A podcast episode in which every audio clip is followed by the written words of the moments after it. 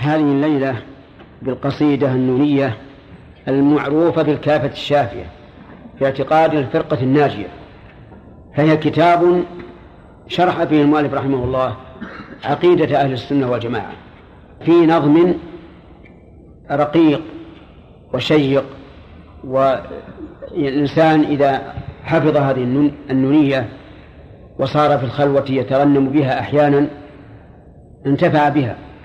ورق بها قلبه فهي قصيدة عذبة مفيدة. لذلك اخترنا أن نقرأها مرة ثانية وإن كنا قد أكملناها والحمد لله لكنها مفيدة جدا. لذلك قررنا بعد مشاورتكم أن نقرأ فيها ونسأل الله تعالى أن ينفعنا بها وأن يرزقنا علما نافعا وعملا صالحا. هذه النقطة الأولى. النقطة الثانية هل منكم من له همة في حفظ هذه النونية؟ صمتا صمتا. نعم؟ لا مو زعم ما, ما يزعم. لكن الإنسان اللي اللي عنده همة يسهل عليه. ما نحن. نعم؟ سمع في أول الدرس. ها؟ سمع في أول الدرس. يسمي في أول الدرس أو في, في الدرس الذي يليه. مثل زاد المستقبل. من البلوغ المرام؟ أنا أشير بها لأنها مفيدة ينتفع بها الإنسان. وكان شيخنا رحمه الله عبد الرحمن السعدي يتمثل بأبياتها أحيانا عند المناسبة فهي في الحقيقة كنز ثمين. نعم.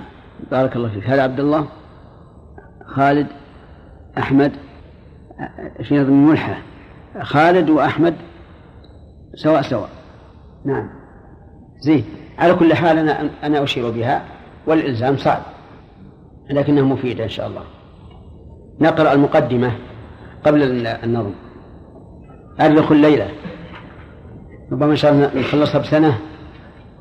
نعم. بسم الله الرحمن الرحيم. الحمد لله رب العالمين والصلاة والسلام على نبينا محمد وعلى آله وصحبه أجمعين. الحمد لله الذي شهدت له بربوبيته جميع مخلوقاته وأقرت له هذه الشهادة شهادة فعلية. كل المخلوقات تشهد بأنه الرب عز وجل. لأن هذا المخلوق لا بد له من خالق. قال الله عز وجل أم خلقوا من غير شيء أم هم الخالقون؟ الجواب؟ جواب. لا هذا ولا هذا. إذا فلا بد من خالق. جميع المخلوقات شهدت بربوبية الله عز وجل وأنه تعالى الرب الخالق الحكيم المبدع. قال الله تعالى ما ترى في خلق الرحمن من تفاوت. كذلك قوله أقرت له بالعبودية جميع مصنوعاته. كل المصنوعات تقر له بالألوهية بالعبودية. فإن أراد المؤلف العبودية الكونية فلا شك أنها عامة لأن جميع المصنوعات مقرة لله تعالى بالربوبية إيه، بالعبودية الكونية. لا تخرج أبدا عن ذلك. إن كل من في السماوات والأرض إلا آتي الرحمن عبدا. ولذلك تجد أكبر الرؤساء في أكبر الدول خاضع للمرض إذا أصابه. ومن من الذي أصابه به؟ الله عز وجل. خاضع للموت إذا أخذه ومن الذي قدر عليه الموت؟ الله عز وجل. إذا العبودية الكونية لا يستثنى منها أحد. العبودية الشرعية يستثنى منها الكافر. الكافر ما أقر بعبوديته. بل قال الكافرون للرسول عليه الصلاة والسلام أجعل الآلهة إله واحدا؟ إن هذا لشيء عجاب. نعم. وأقرت له بالعبودية جميع مصنوعاته وأدت له الشهادة جميع الكائنات. إذا أثبتنا أن الخلق مصنوع فهل نثبت أن الله صانع؟ الجواب نعم. لأن الله تعالى قال صنع الله الذي أتقن كل شيء. لكنه ليس من أسمائه بل يخبر به عنه. وتجد المتكلمين دائما في كلامهم يعبرون عن الخالق بالصانع. وهذا وإن كان حقا لكنه لا ينبغي بل التعبير بالخالق هو الموافق للقرآن. قال الله تعالى البارئ إيش؟ نعم قال الله تعالى الخالق البارئ. نعم. وأدت له الشهادة جميع الكائنات أنه الله الذي لا إله إلا هو بما أوداها من لطيف صنعه وبديع آياته وسبحان الله وبحمده. ولهذا يقول الشاعر و... وعجبا كيف يعصى الإله أو كيف يجحده الجاحد وفي كل شيء له آية تدل على أنه واحد لأنه لا منازع له يفعل في الخلق ما يشاء. وهذا يدل على أنه واحد عز وجل. الله أكبر. سبحان الله. نعم. وسبحان الله وبحمده عدد خلقه ورضا نفسه وزنة عرشه ومداد كلماته ولا إله إلا الله الأحد الصمد الذي لا شريك له في ربوبيته ولا شبيه له في أفعاله ولا في صفاته ولا في ذاته. سبحان الله وبحمده جمع بين التنزيه عن كل ما لا يليق به وإثبات الكمال له. فبالحمد ثبت له الكمال. يعني بمعنى أنه يحمد على كماله وبالتسبيح ثبت له التنزيه عن كل نقص عز وجل. وهذه التسبيح والتحميد يقرنان دائما لأن بهما الكمال المطلق. وقوله رحمه الله الأحد الصمد نعم قوله عدد خلقه رضا نفسه زينة عرشه مداد كلماته بيان لمقدار هذا هذا الحمد وكيفيته. عدد خلقه بالكمية رضا نفسه وزنة عرشه ومداد كلماته هذا بالكيفية. وإن كان مداد الكلمات قد يكون بالكمية أيضا. وقول الأحد الصمد الأحد المتفرد. الصمد أجمع يعني القول الذي يجمع كل ما قيل فيها أنه الغني بذاته عن جميع الذي افتقرت له جميع مخلوقاته. هو غني عن جميع المخلوقات. وجميع المخلوقات كلها مفتقرة له. وقول ولا شبيه له في أفعاله هذا من باب التجوز رحمه الله. وما قاله شيخه رحمه الله من التعبير بنفي التمثيل أولى. يعني الذي ينبغي أن لا نعبر بلفظ التمشيه بلفظ التشبيه بل نعبر بلفظ التمثيل لأن ذلك هو الذي جاء في القرآن الكريم. قال الله تعالى ليس كمثله شيء. وقال تعالى فلا تضربوا لله الأمثال. أما التشبيه وإن كان يراد به معنى التمثيل لكنه لا يم... ليس يساوي نفي التمثيل. انتبه. وعلى هذا فنقول التعبير بنفي التمثيل أولى من وجوه. الأول أنه الذي جاء به القرآن.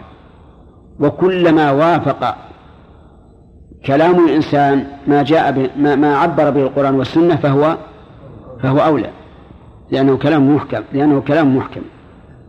ثانيا أن نفي التمثيل أن نفي التشبيه مجمل في الواقع لأن فيه أناسا يدعون أن من أثبت لله صفة فهو مشبه. الآن يا أخواني أهل التعطيل وش. ما ما بماذا يسمون أهل أهل الإثبات؟ يسمونهم مشبهة فإذا قلنا معنى في التشبيه وقد تقرر في ذهن الإنسان أن إثبات أن إثبات الصفات تشبيه فهم من هذا اللفظ إيش؟ نفي الصفات الثالث أن نفي التشبيه لا يصح لأنه إن أريد به مطلق التشبيه فهو غير صحيح لأنه لا بد من اشتراك الخالق والمخلوق في أصل الصفة وهو نوع من التشبيه لكنهما يختلفان في كيفيتها. فمثلا العلم لله علم عز وجل وللإنسان علم لا بد من هذا. اشترك في أصل العلم وهو نوع من الشبه. فإذا أراد بذلك نفي مطلق التشبيه فهو غلط. لأنه لا بد من اشتباه. يعني أعني اشتراكا في أصل المعنى. انتبه يا رجل. اشتراكا في أصل المعنى. هذا لا بد منه. لكن يختلفان في الكيفية والعموم والشمول وما أشبه ذلك. وإن أراد به التشبيه المطلق قال من غير تشبيه أي التشبيه المطلق فهذا لغو من القول لا قيمة له. لأنه لا أحد يقول لا أحد ممن يثبت الخالق والمخلوق يقول إن الخالق مثل المخلوق من كل وجه. أبدا ما حد قالها أفهمتم يا جماعة؟ إذا يكون نفينا للتشبيه إذا أردنا التشبيه المطلق يكون لغوا من القول لأنه لا حاجة إليه كما لا حاجة أن نقول السماء فوقنا والأرض تحتنا ولا أن نقول كما قال الناظم كأننا والماء من حولنا قوم جلوس حولهم ماء. كلام هذا فاضل. إذا نفي التمثيل أولى لهذه الوجوه الثلاثة.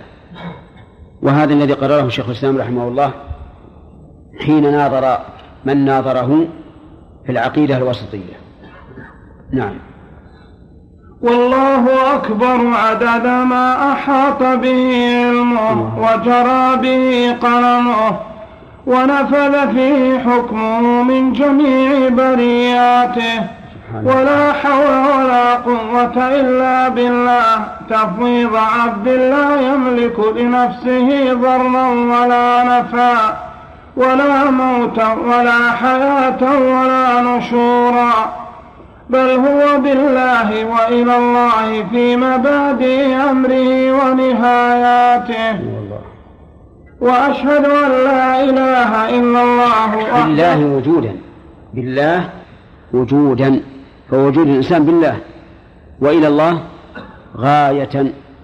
فإن مرجع العبد إلى الله تبارك وتعالى. مهما طالت به الحياة مرجعه إلى ربه تبارك وتعالى. قال الله تعالى وأن إلى ربك المنتهى. نعم. وأشهد أن لا إله إلا الله وحده لا شريك له ولا صاحبة له ولا ولد له ولا والد له ولا كفء له الذي هو كما أثنى على نفسه وفوق ما يثني عليه أحد من جميع برياته. وأشهد أن محمدا عبده ورسوله وأمينه على وحيه وخيرته من بريته وسفيره بينه وبين عباده. السفير يعني الرسول. السفير يعني الرسول. ومنه السفراء سفراء الدول لأنهم واسطة بين دولهم وبين الدول الأخرى. نعم. وحجته على خلقه. أرسله بالهدى ودين الحق. بين يدي الساعة بشيرا ونذيرا. وداعيا إلى الله بإذنه وسراجا منيرا. اعلم أن الهدى هو العلم في هذا الموضع وأن دين الحق هو العمل الصالح. لكن الهدى في غير هذا الموضع ينقسم إلى هدى توفيق وهو العمل الصالح وإلى هدى علم وهو البيان والإرشاد. أما هنا بالهدى ودين الحق. الهدى يعني العلم النافع ودين الحق هو العمل الصالح. أرسله على حين فترة من الرسل وطموس من السبل. ودروس من الكتب والكفر قد والكفر بالضم. والكفر؟ يعني مبتدأ يعني جملة جديدة. والكفر قد اضطرمت ناره وتطايرت في الآفاق شراره وقد استوجب أهل الأرض أن يحل بهم العقاب وقد نظر الجبار تبارك وتعالى إليهم. فمقتهم عربهم وعجمهم إلا بقايا من أهل الكتاب. وقد استند كل قوم إلى ظلم آرائهم وحكموا على الله سبحانه بمقالاتهم الباطلة وأهوائهم. وليل الكفر مدلهم ظلامه شديد قتامه. وسبل الحق عافية آثارها مطموسة آلامها ففلق الله سبحانه بمحمد صلى الله عليه وسلم صبح الإيمان فأضاء حتى ملأ الآفاق نورا. اللهم اجعلنا ممن استنار به. وأطلع به شمس الرسالة في حنادس الظلم سراجا منيرا. فهدى الله به من الضلالة وعلم به من الجهالة. وبصر به من العمى وأرشد به من الغي. وكثر به بعد القلة. وأعز به بعد الذلة وأغنى به بعد العيلة واستنقذ به من الهلكة وفتح به أعينا عميا وآذانا صما وقلوبا غلفا فبلغ المغلف عليه ومنه الغلاف غلاف الشيء آه، يطوى عليه فيخفى. فالقلوب قلوب مفتحة قابلة للحق مطمئنة به وقلوب مغلفة والعياذ بالله. قد ران عليها ما كان يكسب صاحبها وختم عليها وطبع عليها فلا ينفعها شيء. نعوذ بالله من هذا. نعم. فبلغ الرسالة وأدى الأمانة ونصح الأمة وكشف الأمة وجاهد في الله حق جهاده وعبد الله حتى أتاه اليقين من ربه وشرح الله له صدره ورفع له ذكره ووضع عنه وزره وجعل الذلة والصغار على من خالف أمره. الله أكبر. رفع الله له ذكره عليه الصلاة والسلام. فهو يذكر مع ذكر الله. من شهد أن لا إله إلا الله وأن محمد رسول الله في الأذان. في كل يوم خمس مرات على الأقل يشهد له بالرسالة على أعالي الأمكنة عليه الصلاة والسلام. بل في كل عبادة له ذكر. لأن من شرط العبادة الإخلاص لله عز وجل والثاني المتابعة للرسول صلى الله عليه وعلى آله وسلم. فأنت في عبادتك تستحضر أنك تابع للرسول عليه الصلاة والسلام فيكون ذكر الرسول في قلبك وإن لم تقله بلسانك. وهذا لا شك أنه من رفع الذكر. ثم الرفع الأعظم يكون يوم القيامة حين يلحق الناس من الهم والغم ما لا يطيقون فيذهبون إلى آدم ونوح وإبراهيم وموسى وعيسى يطلبون أن يشفعوا لهم عند الله فلا يكون أحد يشفع إلا محمد صلى الله عليه وعلى آله وسلم. وهذا مستفاد من قول الله تعالى ألم نشرح لك صدرك؟ بعده ووضعنا عنك وزرك الذي أنقض ظهرك ورفعنا لك ذكرك. نعم. وأقسم بحياته في الكتاب المبين وقرن اسمه باسمه فإذا ذكر ذكر معه كما في الخطب والتشهد والتأذين. اللهم صل فلا يصح أقسم بحياته في قولك في قوله تعالى لعمرك إنهم لفي سكرتهم يعمهون. نعم. فلا يصح لأحد خطبة ولا تشهد ولا أذان ولا صلاة حتى يشهد أنه عبده ورسوله شهادة اليقين. وهذا القول هو الصحيح. أن الخطبة لا تصح إلا بالشهادتين. وإن كان الفقهاء رحمه الله لم يشترطوا ذلك لكن قولهم ضعيف. الصحيح أنه لابد في الخطبة من شها من الشهادة لله عز وجل بالتوحيد ولرسوله صلى الله عليه وعلى آله وسلم بالرسالة. فخذ هذه هذه أضفها إلى المعلومات في في الفقه. يعني بمعنى أنك إذا مررت بشروط الخطبة في باب صلاة الجمعة أضف إلى هذا ذلك.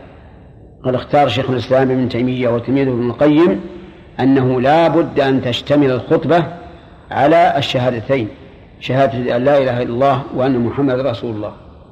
نعم. فصلى الله وملائكته وأنبياؤه ورسله وجميع خلقه عليه كما عرفنا بالله وهدانا إليه وسلم تسليما كثيرا. عندك فصلى ولا بالواو؟ لا فصلى. بالفاء. أحسن. نعم. أما بعد فإن الله جل ثناؤه وتقدست أسماؤه. إذا أراد أن يكرم عبده بمعرفته ويجمع قلبه على محبته شرح صدره لقبول صفاته العلى وتلقيها من وتلقيها من مشكاة الوحي. فإذا ورد عليه شيء منها قابله بالقبول وتلقاه بالرضا والتسليم وأذان له بالانقياد. بالانقياد.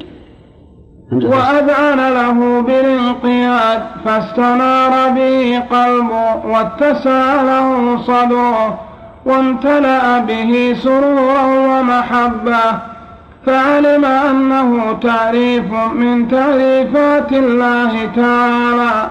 تعرف به إليه على لسان رسوله. وهذا والله هذه التجارة الرابحة الرابحة. أنه إذا ورد شيء من صفات الله. تلقها بالتسليم. لا تقل لما وكيف وهل يمكن. أقر بها بدون تردد. فإذا بلغك أن الله تبارك وتعالى ينزل إلى السماء الدنيا فقل ينزل سمعا وقبولا ولا تعترض. ولا تقل كيف ينزل وهو فوق السماوات وهو العلي الأعلى وعلوه لا لا من لازم ذاته. لا تقل هكذا. ولا تقل كيف ينزل ثلث الليل ولثلث الليل يختلف ويتنقل. فإن هذا يفتح عليك باب الشر الذي لا نهاية له. ثم في النهاية تنكر. لا بد. لكن إذا قلت سمعنا وصدقنا وآمنا وربنا ليس ليس كمثله شيء انشرح صدرك.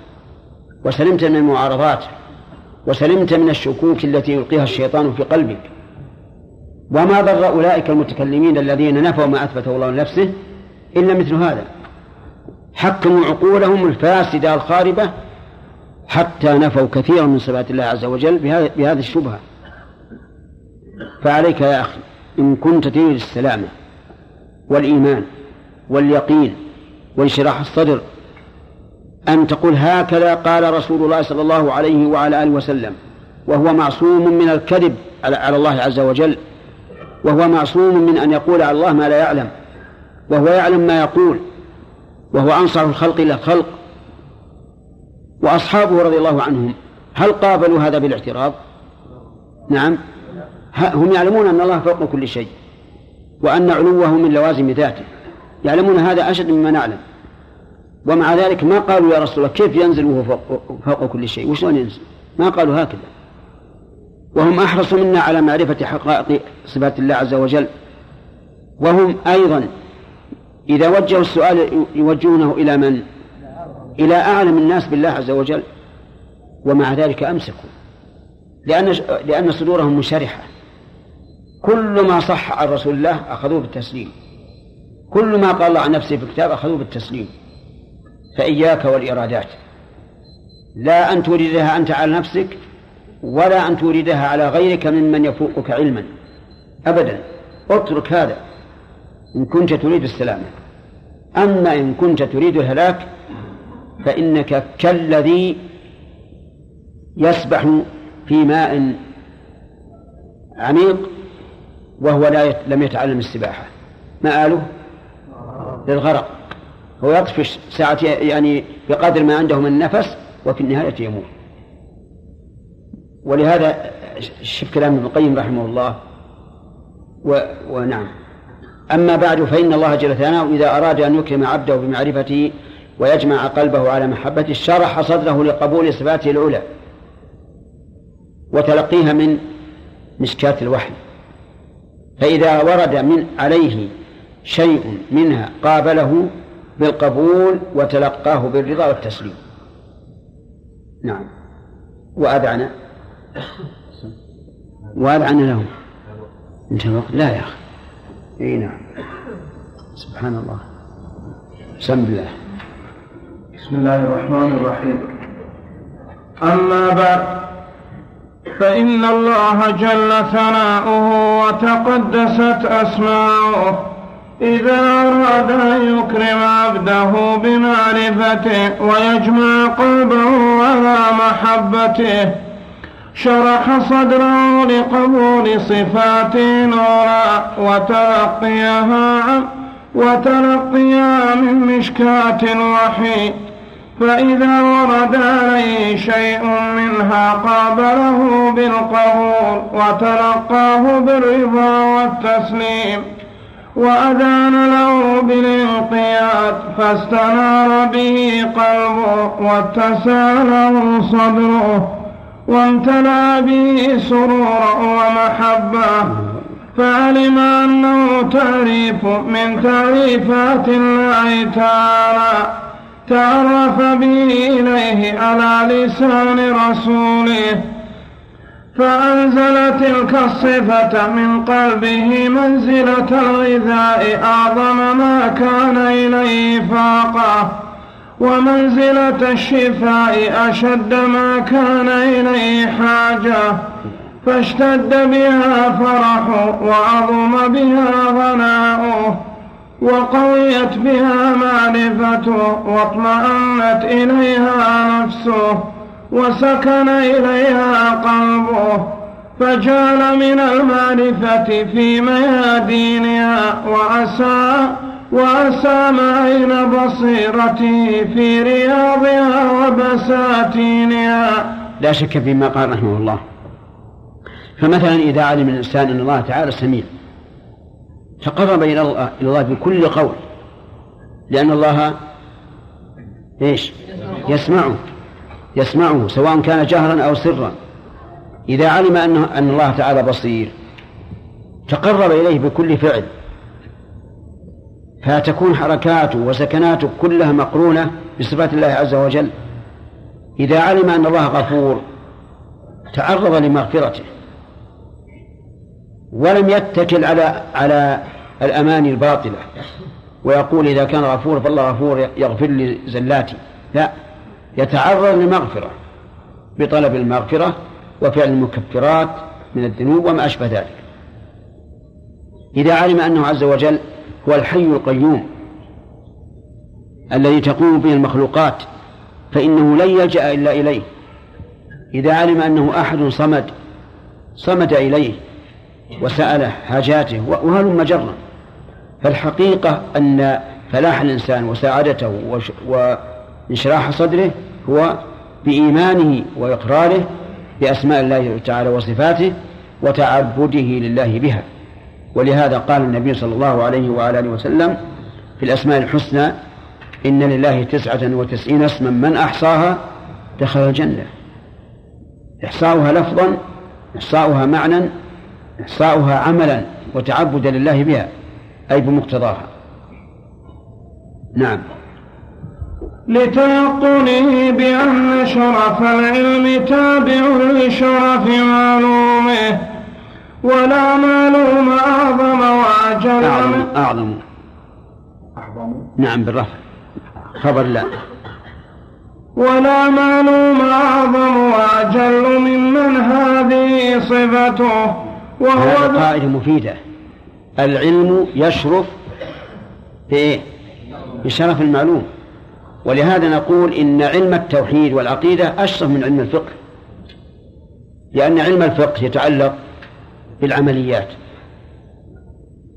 هل فعل حرام؟ هذا الفعل جائز وما أشبه ذلك. لكن علم العقيدة والتوحيد يتعلق بعقيدة الإنسان في ربه عز وجل. فهو أشرف من علم الفقه. لماذا؟ لشرف معلومه. فإذا قال قائل إن النبي صلى الله عليه وعلى آله وسلم قال من يريد الله به خيرا يفقهه في الدين. قلنا أي فقه أعظم من الفقه في, في أسماء الله وصفاته؟ ولهذا يسمى علم العقيدة والتوحيد يسمى الفقه الأكبر وعلم العمليات وعمل الجوارح هو الفقه الأصغر بالنسبة لعلم التوحيد والعقيدة. المهم هذه القاعدة مفيدة. العلم يشرف بشرف المعلوم. نعم.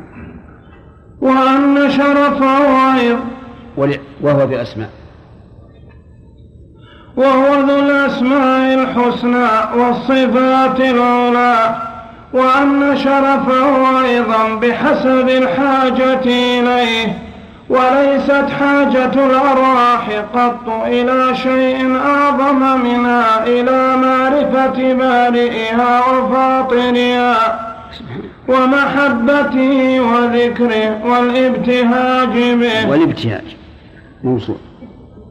ومحبته وذكره والابتهاج به. وطلب الوسيلة إليه والزلفى عنده. ولا سبيل إلى هذا إلا بمعرفة أوصافه وأسمائه فكلما كان العبد بها أعلم كان بالله أعرف وله أطلب وإليه أقرب.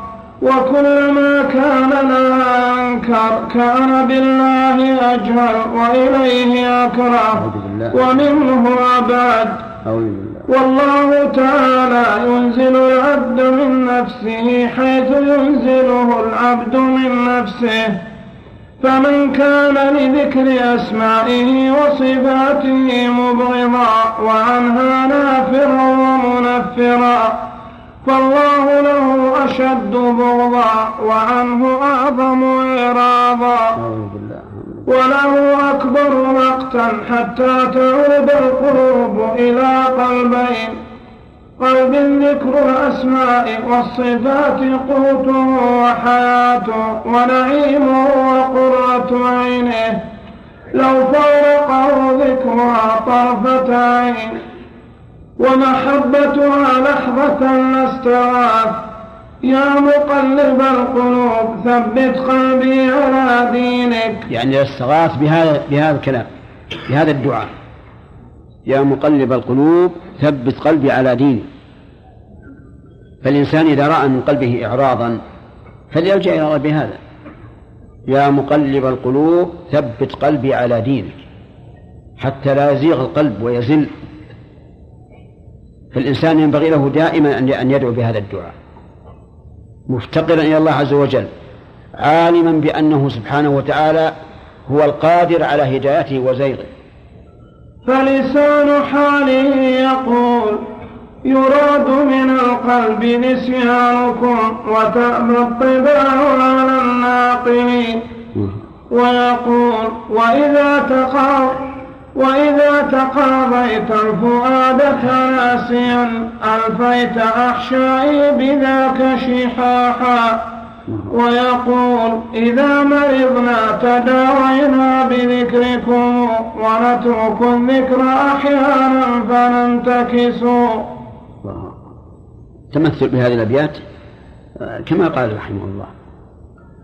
ومن المحال أن يذكر القلب من هو محارب لصفاته نافر من سماعها معلم بكليته عنها. زاعم أن السلامة في ذلك كلا والله. إن هو إلا الجهالة والخذلان والإعراض عن العزيز الرحيم. فليس القلب الصحيح قط إلى شيء أشوق منه إلى معرفة ربه تعالى. إلى معرفة ربه تعالى وصفاته. وأفعاله وأسمائه ولا أفرح بشيء قط كفرحي بذلك وكفى بالعبد عما وخذلانا أن يضرب على قلبه سرادق الإعراض عنها والنفرة والتنفيذ. أن يضرب أن يضرب على قلبه سرادق الإعراض عنها والنفرة والتنفير والاشتغال بما والاشتغال. همزة وصل.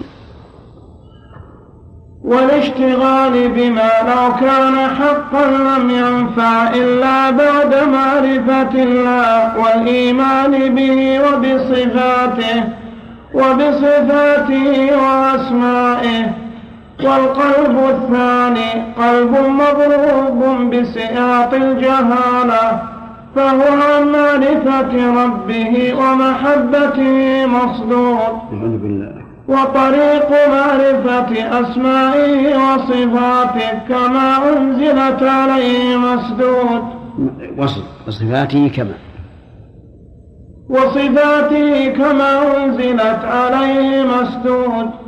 وقد قمش شبها من الكلام الباطل وارتوى من ماء آج غير من ماء آجن غير طائل. تعج منه آيات الصفات وأحاديثها إلى الله عجيجا. وتضج منه إلى منزل إلى إلى منزلها ضجيجا بما يسومها ضجيجا.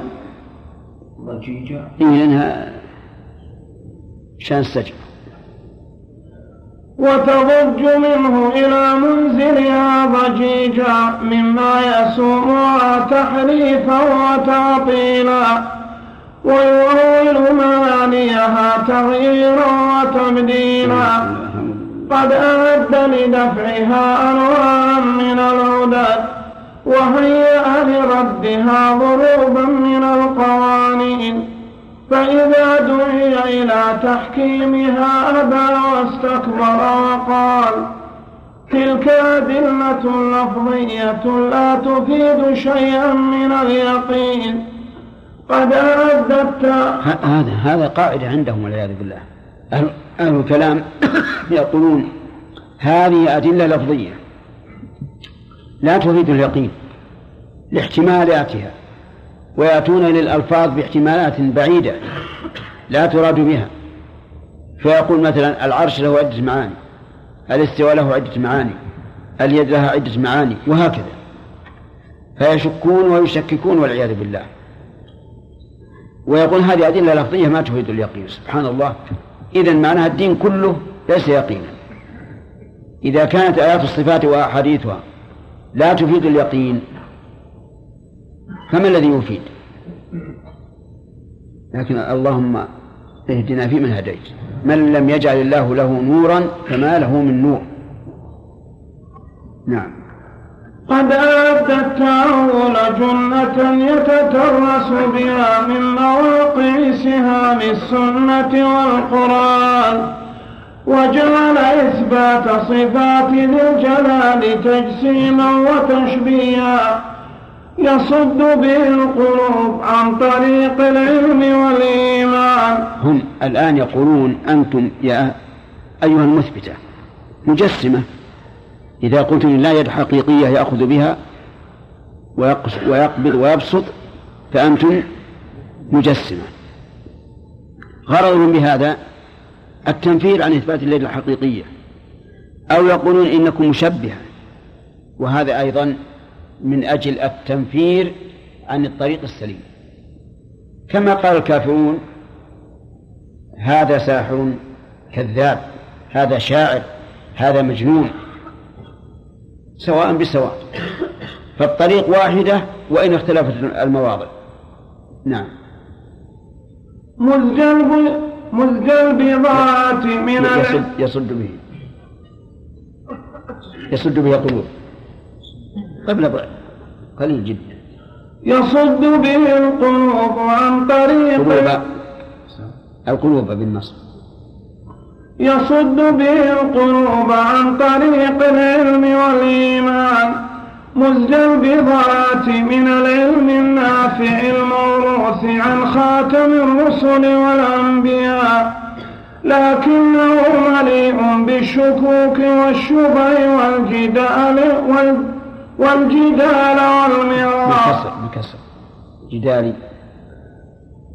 مليء بالشكوك والشبه والجدال والمراء بالله.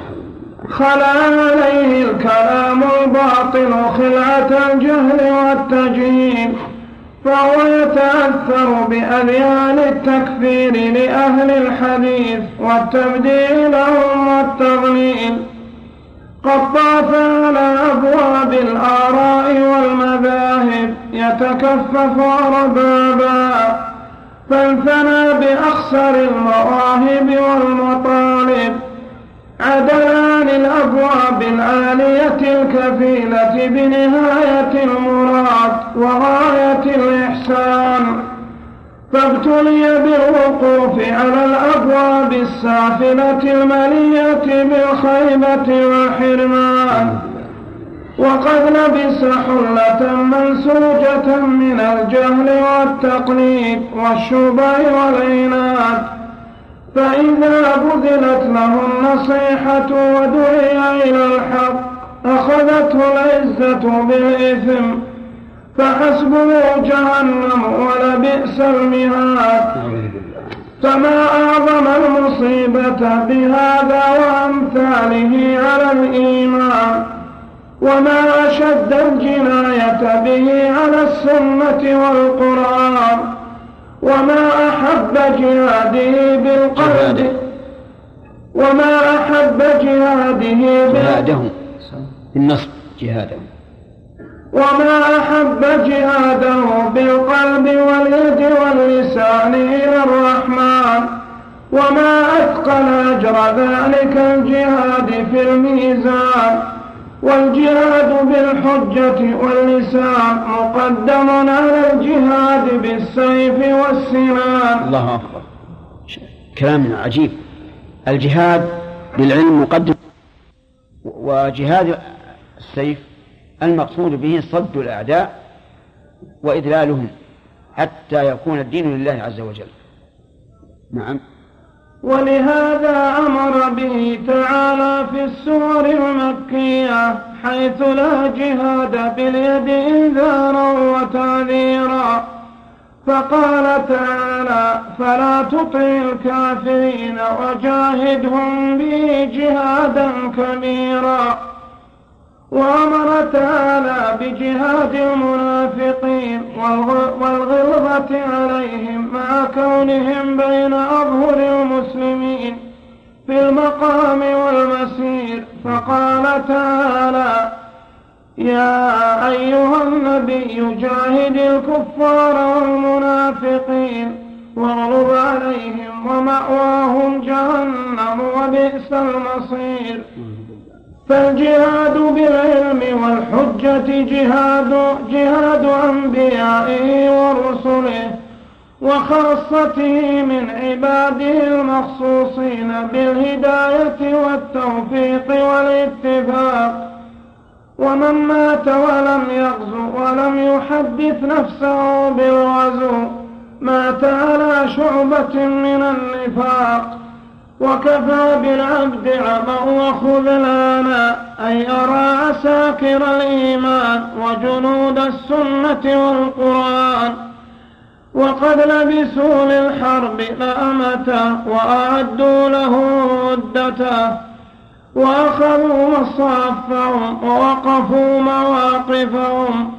وقد حمي الوطيس ودارت محى الحرب واشتد القتال. وتنا وتنادت الأقران والنزال النزال وهو في الملجأ والمغارات والمدخل بين والمدخل مع الخوالف كمين.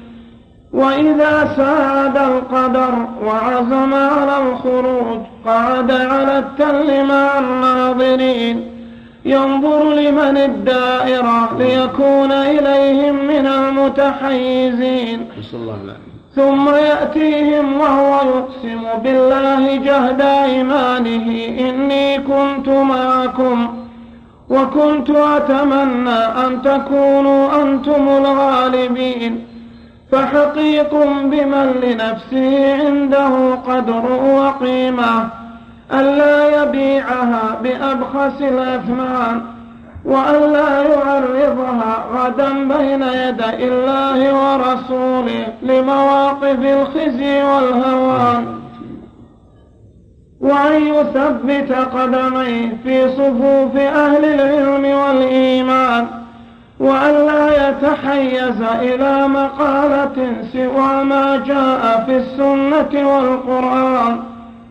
فكان قد كشف الغطاء وانجلى الغبار وأبان عن وجوه أهل السنة وأبان عن وجوه أهل السنة مسفرة ضاحكة مستبشرة وعن وجوه أهل البدعة عليها غبرة ترهقها قترة أعوذ بالله. يوم تبيض وجوه وتسود وجوه قال ابن عباس تبيض وجوه أهل السنة وتسود وجوه أهل البدعة والفرقة الضالة. فوالله لمفارقة أهل الأهواء والبدع في هذه الدار. أسهل من أسهل من موا أسهل من موافقتهم من مرافقتهم. أسهل من مرافقتهم إذا قيل احشروا الذين ظلموا وأزواجهم. قال أمير المؤمنين عمر بن الخطاب وبعده الإمام أحمد. أزواجهم أشباههم ونظراؤهم. وقد قال تعالى وإذا النفوس زوجت فيجعل صاحب الحق مع نظيره في درجته. وصاحب الباطل مع نظيره في درجته. هنالك والله أعظ الظالم على يديه. إذا حصلت له حقيقة ما كان في هذه الدار عليه يقول يا ليتني اتخذت مع الرسول سبيلا. يا ويلتى ليتني لم أتخذ فلانا خليلا. لقد أضلني عن الذكر بعد إذ جاءني وكان الشيطان للإنسان خذولا. نعم. من لم يعني من لم يهتم بالغزو ولم يغزو لكنه ما خطر على قلبه إنما ليس رفضا له ولكنه ما خطر على قلبه. هل يدخل في النفاق؟ إذا جعلنا الغزو عاما لكل شيء حتى جهاد النفس وحتى العلم لا بد أن يكون منافق. في قلبه شعبة من النفاق. كل ما يسمى غزوا كل ما يسمى غزوا وإن كان ظاهره أن المراد غزو الكفار. وهذا قد لا يطلع على البال خصوصا في في أيام الركود. لا يطرأ الجهاد لكن في أيام الحركات يطرأ. كما في هذه الأيام مع مع النصارى ومع اليهود. نعم. التوحيد أشرف العلوم وهو الذي يجب أن يهتم به. نعم. لكن نظرنا إلى حال الدعاة اليوم. إيش؟ حال الدعاة. نعم. الذين أو محاضرات أو كلمات. نجد أن نصيب التوحيد قليل. نعم. قد يعتذرون مثلا يقول كلامنا هذا دخل في التوحيد. لا بعينه. فتكلم عن غيبة عن نميمة بر الوالدين صلاة فجر من هذه لكن ما ينقصون على التوحيد بعينه على الشرك. إيه. هل هذا هذا عذر أم أنه تقصير؟ الذي يظهر لي أنه ليس هذا العذر يقولون نحن هنا في المملكة السعودية والحمد لله العقيدة السليمة. العقيدة السليمة وكل إنسان تحدثه شيء من صفات الله يقشعر جلده ويؤمن به.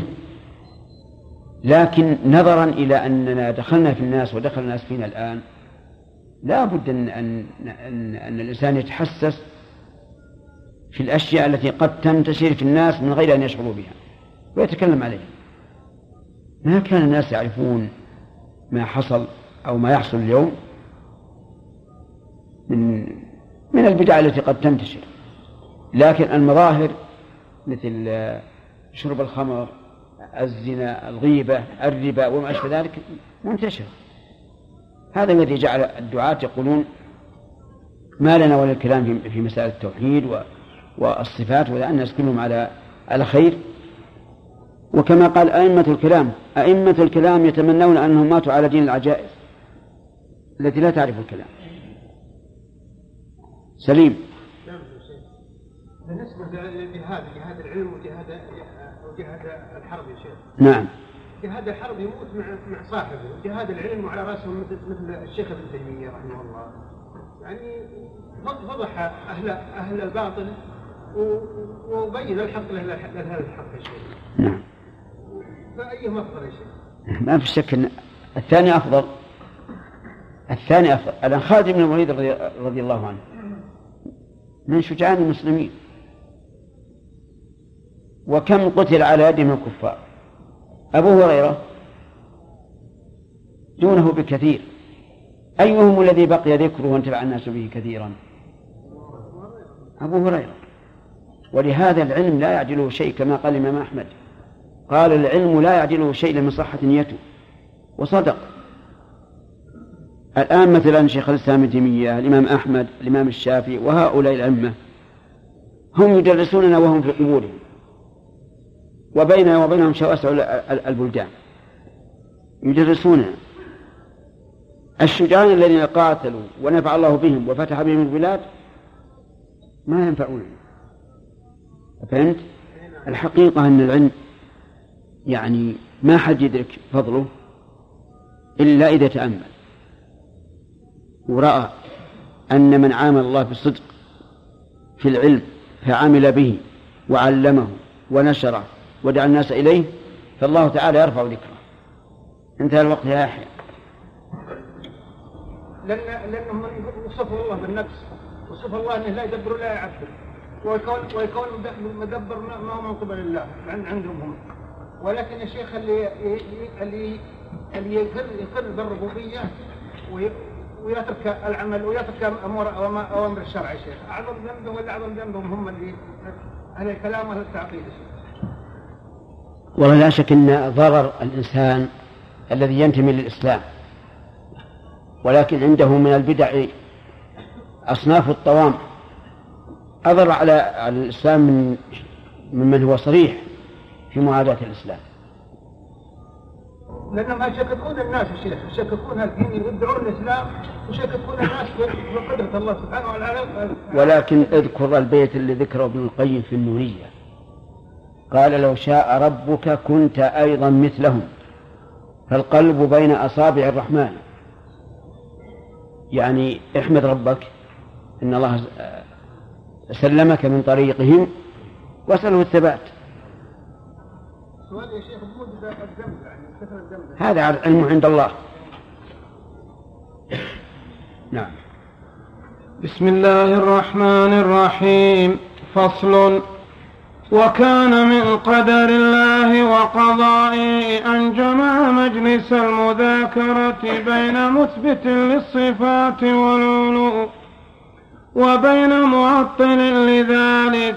فاستطعم المعطل المثبت الحديث استطعام غير جاي إليه. ولكن عرضه عرض بضاعته. عرض عرض. سكون الراء ولكن عرضه عرض بضاعته عليه. فقال له فقال له ما تقول في القرآن ومسألة الاستواء؟ فقال المثبت نقول فيها ما قاله ربنا تبارك وتعالى وما قاله نبينا صلى الله عليه وسلم. نصف الله تعالى بما وصف به نفسه وبما وصفه به رسوله. من غير تحريف ولا تعطيل ومن غير تشبيه ولا تمثيل. بل نثبت له سبحانه ما أثبته لنفسه. هذا ينبغي أن نتكلم عليه. قول نثبت ما أثبته الله لنفسه أو أثبته له رسوله هذا حق. هذا في الثبوت. في النفي قال من غير تحريف ولا تعطيل. يعني لا نحرف النصوص ولا نعطل معناها ولا ولا نعطل صفات الله. فالتحريف تغيير النصوص. والتعطيل يشمل تعطيل النصوص وتعطيل الله من صفاته عز وجل. يعني يشمل شيئين. الأول إيش؟ تعطيل النصوص عن معانيها. والثاني تعطيل الله عن صفاته التي دلت عليها هذه النصوص. أما التحريف فهو التغيير ومنه حرفت الدابة عن جهة سيرها أي أملتها وغيرتها وينقسم إلى قسمين لفظي ومعنوي واللفظ ينقسم إلى قسمين. مغير لللفظ وغير مغير. نعم مغير للمعنى. مغير للمعنى وغير مغير. فيمكن أن نقول التحريف نوعان. لفظي مغير للمعنى. لفظي غير مغير للمعنى معنوي يعني ثلاثة أنواع. خليها ثلاثة أنواع على بدون أن نقول لفظي ومعنوي. التحريف اللفظي الذي لا يغير المعنى. كقول القارئ مثلا الحمد لله رب العالمين. هذا تحريف لفظي. مغير المعنى أو غير مغير؟ لا يغير المعنى لكنه لا يجوز. لأن الله سبحانه وتعالى تكلم بالقرآن على هذا الوجه. تغيير لفظي يغير المعنى. مثل صراط الذين أنعمت عليهم. هذا تغيير لفظي يغير المعنى أو يقرأ فيقول أهدنا الصراط المستقيم أهدنا. هذا تغيير لفظي يغير المعنى. لأن أهدنا يا عقيلي يعني أهدنا أعطنا هدية. ومثل تغيير نعم ومثل أن يقرأ وكلم الله موسى تكليما. كلم الله.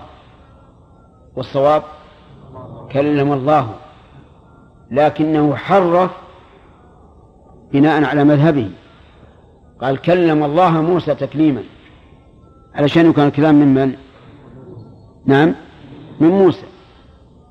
لما قال النافي إن القراءة وكلم الله موسى تكليما.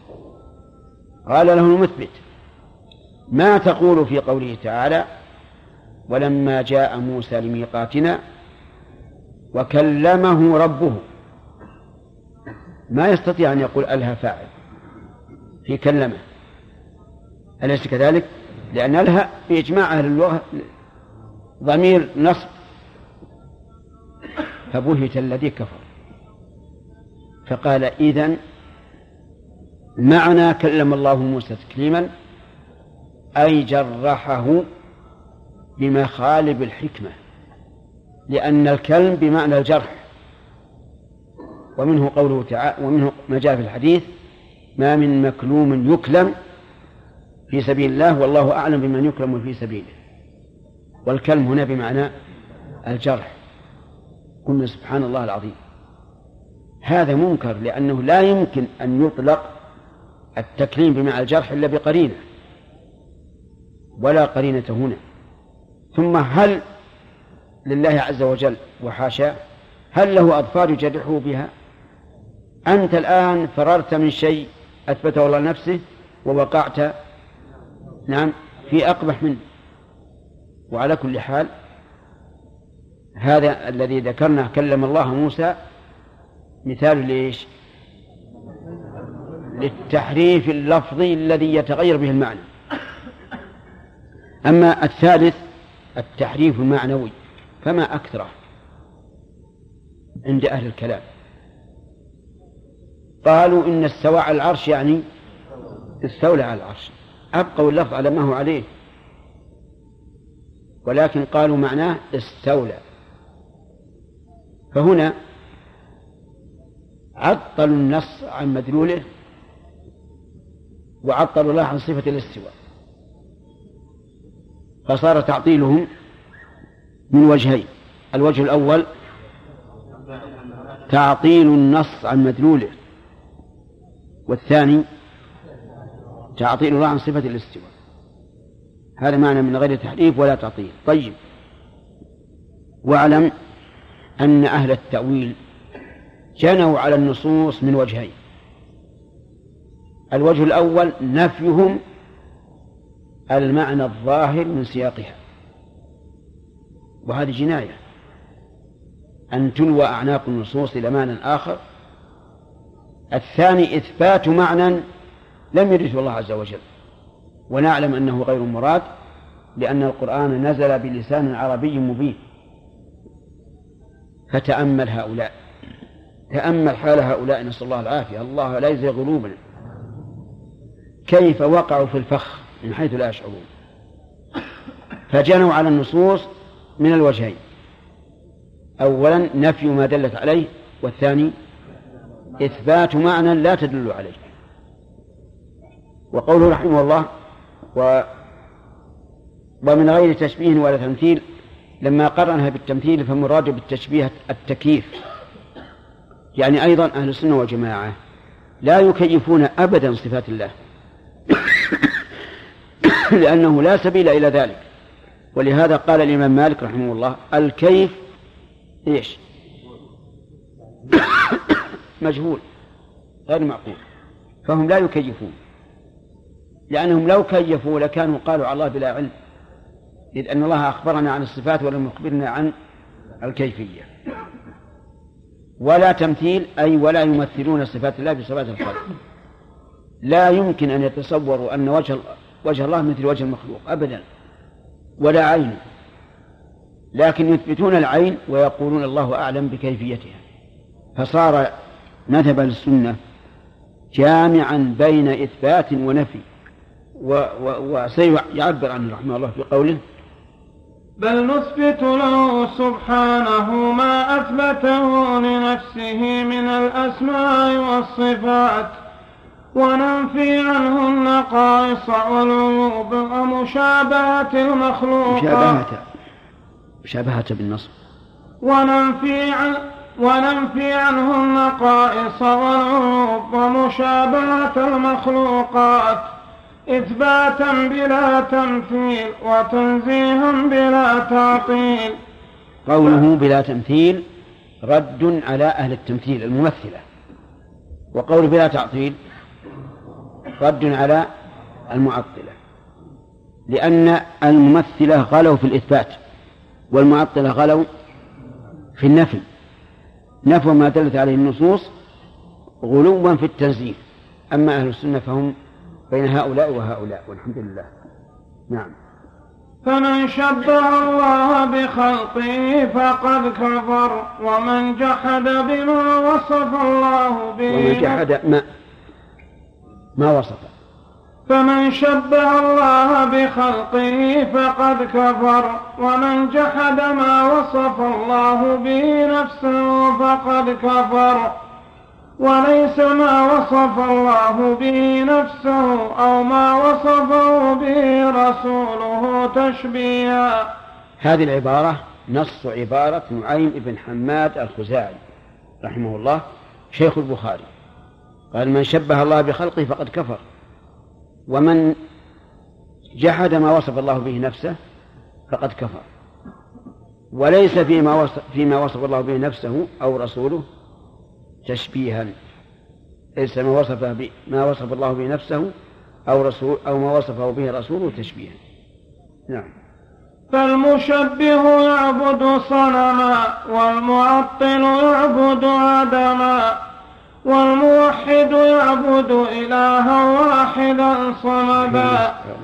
ليس كمثله شيء وهو السميع البصير. والكلام في الصفات كالكلام في الذات.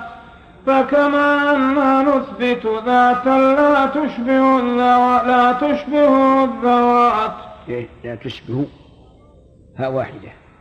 والكلام في الصفات كالكلام في الذات فكما أننا نثبت ذاتا لا تشبه لا. فكما أننا نثبت ذاتا لا تشبه الذوات فكذلك نقول في صفاته إنها لا تشبه الصفات فليس كمثله شيء. لا في ذاته ولا في صفاته ولا في أفعاله فلا نشبه صفات الله بصفات المخلوقين ولا نزيل عنه سبحانه صفة من صفاته لأجل تشنيع المشنعين وتقليب المفترين. تلقيب تلقيب وتقليب المفترين. تلقيب. تقليب. غلط. عندكم تقليب؟ تلقيب. من اللقب.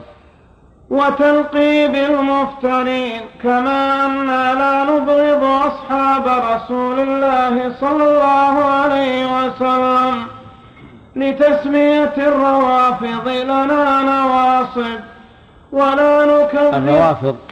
قاعدة من الباطلة. من لم يكره أبا بكر وعمر فقد أبغض عليا أو من أحب أبا بكر وعمر فقد أبغض عليا فيقولون أنتم الذين تحبون أبا بكر وعمر والصحابة نواصب. والنواصب هم الذين ينصبون العداوة لآل البيت. كل من أبغض آل البيت فهو ناصبي. فالخوارج مثلا نواصب لكن نحن لا نبغض آل البيت. ونرى أن الواحد منهم يفضل غيره بقربه من الرسول صلى الله عليه وعلى آله وسلم. ولكننا لا نكره الصحابة بل نحب الصحابة ونزن لهم بالقسط. أما الروافض فالقاعدة أن من أحب أبا بكر وعمر فقد أبغض عليا. وكأن القلوب لا تتحمل أن تحب هؤلاء وهؤلاء. هم الآن يسمون أهل السنة الذين يحبون الصحابة كلهم يسمونهم نواصب تشنيعا. كما أن أهل التعطيل الذين ينكرون الصفات يسمونهم ممثلة مشبهة مجسمة وما أشبه ذلك. نعم. ولا نكذب. ولا نكذب بقدر الله ولا نجحد كمال مشيئته وقدرته. لتسمية القدرية لنا مجبرة ولا نجحد صفات القدرية من هم؟ الذين يقولون إن الله سبحانه وتعالى لا علاقة له في فعل العبد. ومن أثبت أن فعل العبد بمشيئة الله فهو جبري نعم. ولا نجحد صفات ربنا تبارك وتعالى لتسمية الجهمية والمعتزلة لنا مجسمة مشبهة مشبهة حشوية. ورحمة الله على القائل فإن كان تجسيما ثبوت صفاتي فإني بحمد الله لها مثبت. إلى قوله فإن كان تجسيما ثبوت صفاتي لديكم فإني اليوم عبد مجسم. ورضي الله عن الشافعي لا ما عندي أنا ما عندي إلى قوله. ها؟ عندك أو من الكيس. لا. إلى يعني ضم هذا البيت إلى البيت الثاني. فإن كان تجسيما ثبوت صفاتي فإني بحمد الله لا مثبت. فإن كان تجسيما ثبوت صفاتي لديكم فإني اليوم عبد مجسم. ما شاء الله. هذا العزة في الدين. يعني لا يهمني أن تقول المجسم أو غير مجسم إن كان إثبات الصفات تجسيما فأنا مجسم. نعم. ورضي الله عن الشافعي حيث قال إن كان حيث يقول عندي. عندي حيث يقول. نعم. ورضي الله عن الشافعي حيث يقول إن كان رفضا حب آل محمد فليشهد الثقلان أني رافضي. وقدس الله روح القائل وهو شيخ الإسلام ابن تيمية إذ يقول إن كان نصبا حب صحب محمد فليشهد الثقلان أني ناصبي. فصل وأما القرآن فإني أقول إنه كلام الله منزل غير مخلوق. منه بدا وإليه يعود. تكلم الله به صدقا وسمعه منه جبريل حقا. وبلغه محمدا صلى الله عليه وسلم وحيا. وأنك فيا عين صاد وحاميم عين سين قاف. وألف لام را وقاف ونون. عين كلام الله حقيقة. وأن الله تكلم بالقرآن العربي الذي سمعه الصحابة. الذي سمعه الصحابة من النبي صلى الله عليه وسلم. وأن جميعه كلام الله وليس قول البشر. ومن قال إنه قول البشر فقد كفر. والله يصلي سقر. ومن قال ليس لله بيننا في الأرض كلام. فقد جحد رسالة محمد صلى الله عليه وسلم. فإن الله بعثه ليبلغ عنه كلامه والرسول إنما يبلغ كلام مرسله. فإذا انتفى كلام المرسل انتفت رسالة الرسول ونقول إن الله فوق سماواته مستو على عرشه بائن من خلقه. ليس في مخلوقاته شيء من ذاته ولا في ذاته شيء من مخلوقاته. وأنه تعالى إليه يصعد الكلم الطيب وتعرج الملائكة والروح إليه. وأنه يدبر الأمر من السماء إلى الأرض ثم يعرج إليه. وأن المسيح رفع بذاته إلى الله وأن رسول الله صلى الله عليه وسلم عرج به إلى الله حقيقة. وأن أرواح المؤمنين تصعد إلى الله عند الوفاة فتعرض عليه وتقف بين يديه. وأنه تعالى هو القاهر فوق عباده وهو العلي الأعلى وأن المؤمنين والملائكة المقربين يخافون ربهم من فوقهم وأن أيدي السائلين ترفع إليه حوائجهم. وحوائجهم. وأن أيدي السائلين ترفع إليه وحوائجهم. نصل باللي بعدها. وأن أيدي السائلين ترفع إليه وحوائجهم تعرض عليه. فإنه سبحانه هو العلي الأعلى بكل اعتبار. فلما سمع المعطل منه ذلك أمسك ثم أسرها في نفسه وخلا بشياطينه وبني جنسه وأوحى بعضهم إلى بعض زخرف القول غرورا وأصناف المكر والاحتيال وراموا أمرا يستحمدون به إلى نظرائهم من أهل البدع والضلال وعقدوا مجلسا يبيتون في مساء يومه ما لا يرضاه الله من القول. والله بما يعملون محيط. وأتوا في مجلسهم ذلك بما قدروا عليه من الهذيان واللغط والتخليط. وراموا استدعاء المثبت إلى مجلسهم إلا إلى مجلسهم الذي عقدوه ليجعلوا نزله عند قدومه عليه ما لفقوه عليهم. عند قدومه عليهم. ليجعلوا نزله عند قدومه عليهم ما لفقوه من المكر وتمموه فحبس الله سبحانه عنه أيديهم وألسنتهم. فلم يتجاسروا عليه ورد الله كيدهم في نحورهم. فلم يصلوا بالسوء إليه وخذلهم المطاع فمزقوا ما كتبوه من المحاضر.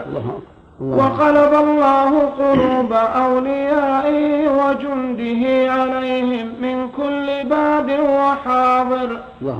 وأخرج الناس لهم من المخبئات من المخبئات كماء نهاب ومن الجوائف والمنقلات دفائنها وقوى الله جأش عقد المثبت وثبت قلبه ولسانه وشيد بالسنة المحمدية بنيانه. فسعى في عقد مجلس بينه وبين خصومه عند السلطان. نقف على هذا. هذا الظاهر لعله واقع على ابن القيم نفسه رحمه الله أنه حصل مناظرة بينه وبين معطل فتكلم عنه بهذا الأسلوب البليغ رحمه الله. ذلك فضل الله يؤتيه من يشاء. الله فضل الله بركة واستعانة. بركة واستعانة. لكن الشيء الوارد عن الرسول عليه الصلاة والسلام نقتفيه فإذا لم ينقل عن النبي صلى الله عليه وسلم أنه يبسمل إذا ابتدأ السورة من أثنائها ما ما نبسمل. ما في أسئلة أظن تفسير ما في أسئلة. نعم. بحث في. أي التي تكلم عليها ابن القيم نعم. عطني لا عطني هم تقرا علينا فهذا بحث مختصر في ضبط بيت الشافعي في بيت في ضبط بيت الشافعي المنسوب إليه. قال الزبيدي في شرح القاموس والرفض بالكسر معتقد الرافضة. ومنه قول الإمام الشافعي رضي الله عنه فيما ينسب إليه وأنشدناه غير واحد. والأرفاق هم الرافضة الطائفة كأنه جمع رافض كصاحب وأصحاب. انتهى. وسميت الرافضة بذلك لأنهم لأنهم ارتضوا عن زيد بن علي. أي تفرقوا. قال ابن منظور فيما نقله في لسان العرب فسموا رافضة وقالوا الروافض ولم يقولوا الرفاق لأنهم عن لأنهم عنه الجماعات. انتهى. ونقل ابن منظور وش يعني إيش؟ فسموا رافضة وقالوا الروافض ولم يقولوا الرفاق لأنهم عنه الجماعات. هنا نعم. انتهى. ونقل في موضع آخر فقال ارفض الدمع ارتضاضا وترقب سال وتفرق وتتابع سيلانه وقطرانه وارتط لمعه ارتضاضا إذا انحل متفرقا.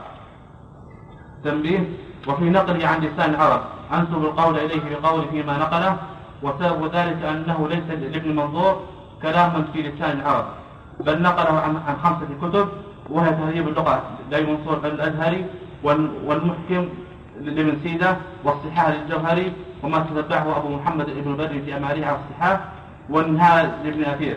فقال ابن منظور في مقدمته وليس لي في هذا الكتاب فضيلة أمت بها ولا وصية أتمسك بها أتمسك بها سوى أني جمعت ما تفرق في تلك الكتب من العلوم. فمن وقف على صواب أو زلل أو صحة أو خلل فعهدته على المصنف الأول وحمده وذمه لأصله الذي عليه المعول لأني نقلت من كل أصل مضمونة ولم أبدل منه شيئا. فيقال إنما إثم على الذين يبدلونه. بل أتيت أمانة في نقل الأصل بالنص؟ وما تصرفت فيه بكلام غير ما فيه من النص. فليعتد بنقلي عن فليعتد. من ينقل عن كتاب هذا أنه أنه ينقل عن الأصول الخمسة. انتهى وصلى الله وسلم على نبينا محمد وعلى آله وصحبه وسلم. في قوله بالكسر يعني. نعم. إن كان لفظا نعم. اشتراك من الفضل مو من الرفض. لا المعروف إنه رفض. راجع. نعم. إن كان رفضا إيه بس ما إلى الآن ما ما ما نقتنع. المشهور رفضا. لو تراجع القاموس أيضا ما ذكر شيء؟ ها؟ ما ذكر في, هذه المادة؟ إلا ذكر المادة إيه. لكن ما- ذكر لا ما ذكر رفض رفضا أو رفضا أو إلا ذكر عموما راجع راجع. راجع يا رجال الله نعم. بسم الله الرحمن الرحيم. وحكم على نفسه كتب شيوخ القوم السالفين وأئمته. من جماعة. وقوى الله جأش عقد مثبت وثبت قلبه ولسانه وشيد بالسنة المحمدية بنيانه.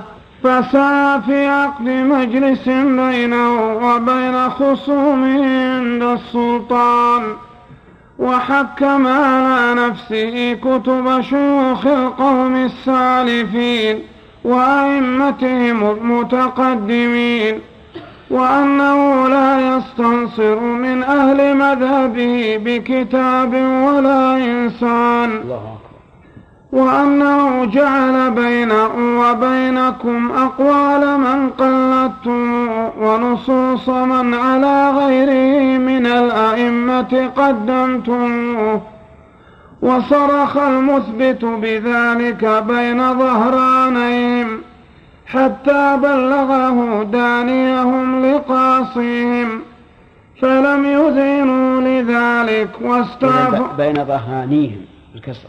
عشان يطابق السجن. وصرخ المثبت ذ... وصرخ المثبت ذ...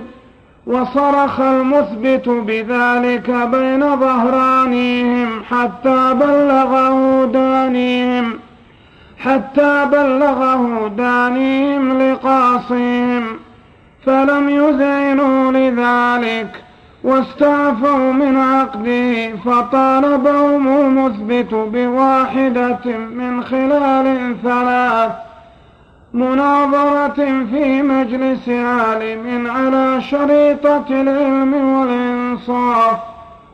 تحضر فيه النصوص النبوية والآثار السلفية.